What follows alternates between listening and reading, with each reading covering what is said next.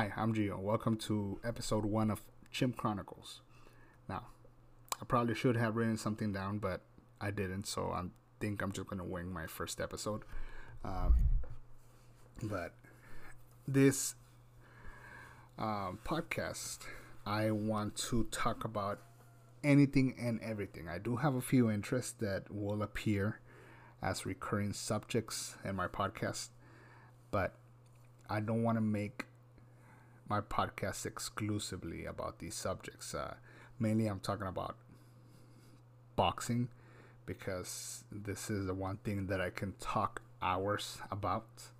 Um, so, and it's pretty interesting to me. I'm a fan of boxing. I've been a fan of boxing since I can remember. Uh, as a matter of fact, one of my first memories is of me at three years old looking up from my crib to a black and white television and watching the uh, Chavez versus Roger Mayweather fight, which it wasn't on pay per view, so I'm told. It was actually just a fight that was um, shown on TV, like regular television. Um, but you have to excuse me because I am very new to this and I am very nervous. But again, I don't want to make my podcast exclusively about boxing. However, I did something that I'm either going to regret or it's going to make or break my podcast. And uh, what it was is I basically threw a net out there today. I sent emails to a bunch of Mexican fighters. And why Mexican fighters? Because I'm Mexican and I, I just love the Mexican style of fighting. Now, they probably won't answer, but if they did, if one of those people that I sent an email to would answer, that will make my day. That will make my week. That will make my month.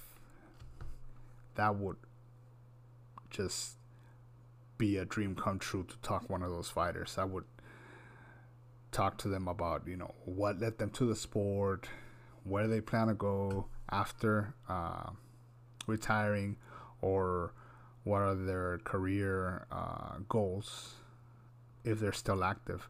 Um, I've seen a few fighters that actually have some ventures outside of boxing, and they seem to be getting prepared to not go on for that long, even though they're still young. Um, but they have uh, businesses outside of boxing, which is pretty good because uh, I think Mike Tyson set the uh, blueprint of uh, what not to do when you're in boxing.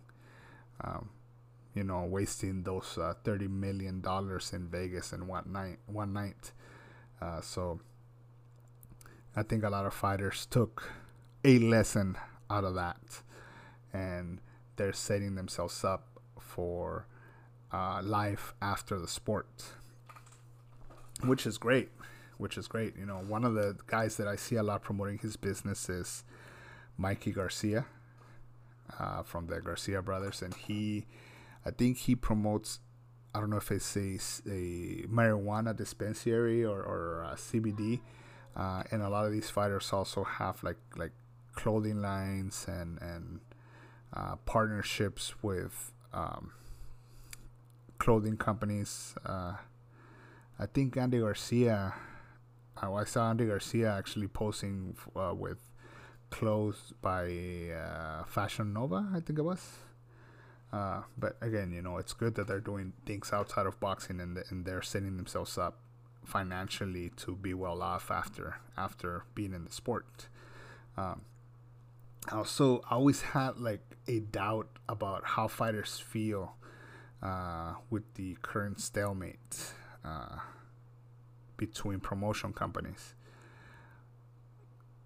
Um, I know a lot of fighters like to fight challenging opponents. Uh, they want to be known as like the the uh, king of the sport somehow. Uh, but that can't happen if they don't fight the people who they're supposed to fight and and these uh, this beef between Golden Boy and Top Rank and PBC and Mayweather. Um, this beef kind of like serves as an obstacle for good fights to be made and and we've seen it in the past like decade you know some fighters end up not ever fighting at all against each other because because their promoters won't work together uh, and I think that's a disservice to the fighter and it's a disservice to the to the fan to the long-term fan you know? So there's uh, also something else going on in the sport. Um, I saw a video of Oscar training, Oscar De La Hoya training, and it's a 10 second video. You can't really tell anything about Oscar being ready for a fight from a 10 second video, but he, he looks thin, he looks fit.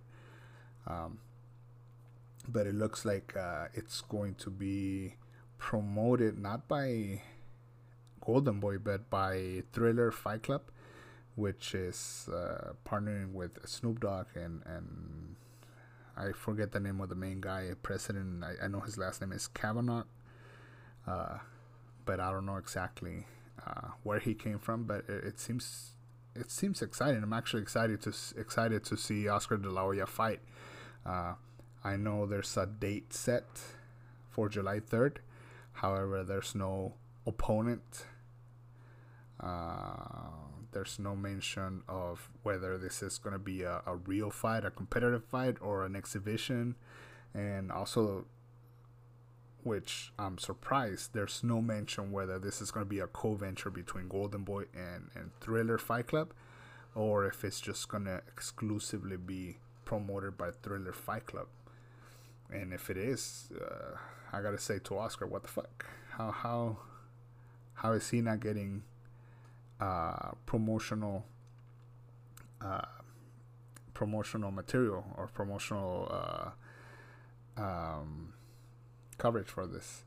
Now, Triller Fight Club, I've from what I've seen, you know, they, they have like some sort of appeal to towards younger audiences. Um, they deal mostly in social media, and I know they promoted a fight or a couple fights from Jake Paul and his brother Logan Paul. Um, and uh, what they're planning to do is, I guess, uh, have concerts within the fight itself. Uh, Snoop Dogg is going to be one of the commentators now, so so I mean, I actually like Snoop Dogg, so you know it's probably going to be for the best. Um, but uh, he's also a partner. Uh, I know that PBC tried to do the concert thing, and to tell you the truth, I, I didn't really like it. So I, I I'm interested to see where Triller Fight Club can succeed where others have failed. Um, but you know, we'll see. We'll see in the next coming weeks. Jake Paul has a fight, I think, coming up on the on the 17th and uh, also Triller Fight Club actually won a bid for a uh, fighter from Top Rank called Teofimo Lopez. Um, I guess Teofimo was having some sort of uh, uh trouble negotiating the uh, purse for his upcoming fight, and because he didn't agree to the terms that Top Rank, his promoters, uh, were giving him. Uh, the fight went for a bid, and, and I know a couple of uh, promotion companies bid on it, but ultimately it was Triller Fight Club that got the rights to the fight at six million plus dollars, and I think half of that is going to be Teofimo's purse. Um, however, I, I did read somewhere that he's going to have to give top rank was it 20% i think it was 20% of, of the purse. Um, and then what i'm wondering he's a good fighter he's a great fighter and i love his fights but what i'm wondering is if uh, if he does this is top rank going to um, going to honor the increase in pay that he gets or, are they going to pay him uh, the same they were paying him before, uh, um, be, uh, before the uh, uh, the bid. So there's no set date for his next fight, but he still has a contract left with Top Rank, uh, which is uh, for three more years, and I'm wondering if Top Rank is going to to honor the increase in his uh, pay, or if they're going to retaliate against him for not accepting a lesser, lesser person and force him to uh, sit out longer than he has to. Uh, maybe they're gonna uh, promote him less. Uh, it's it's possible, but you know that that will kind of be fucked up. Um, another option probably is going to be whether he brings in a lot of people for his next fight, uh, and if he does, Triller Fight Club might actually want to buy out his contract, and I'm pretty sure Top Rank is not going to uh, give it away so easily. But you know, we'll see. We'll see where that goes. Um, another person that I would love to talk about is Fernando Vargas. Fernando Vargas, uh, he's another Mexican fighter. Well, he's American fighter, but he's uh, Mexican descent. And I remember him having beef with Oscar De La Hoya back in the day. They're friends now, but um, back in the day, it was like it was terrible. It was like you know they were well mostly Fernando, but they were talking shit to each other in the in the press conferences, and it was just uh, an exciting and a very promotional fight, promotable fight. Um, and uh, I'm wondering. I know Fernando Vargas uh, put out a uh, an Instagram post the other day, and, and he's asking Oscar De La Hoya to do um, uh, to fight him on his return to boxing on July 3rd, and I'm sure Fernando Vargas can can probably uh, get back in shape uh, in the next three months. But again, uh, there's no definite opponent mentioned uh, Oscar's uh, return. Um, another one could be Mayweather. He always stays ready, so uh, I'm pretty sure he can he can fight Oscar. And uh, there's a rumor also that the fight can all, can actually be Oscar versus somebody from the UFC. Now I don't see this going anywhere because uh, as anybody that follows boxing must know, Oscar and Dana White cannot see eye to eye. They fucking hate each other. And I think Dana White hates Oscar more. I don't know why, but you know, he fucking despises Oscar. He's always talking shit about him. He's like mentioning his drug use and um, Oscar just waves it off like, yeah, yeah, you know, he sometimes he loves me, sometimes he hates me, but you know, at the moment it looks like Dana White fucking despises Oscar De La Hoya. So that's it for my first episode. Uh, I hope that you you enjoyed and found what I have to say interesting. So uh, it's not always going to be about boxing.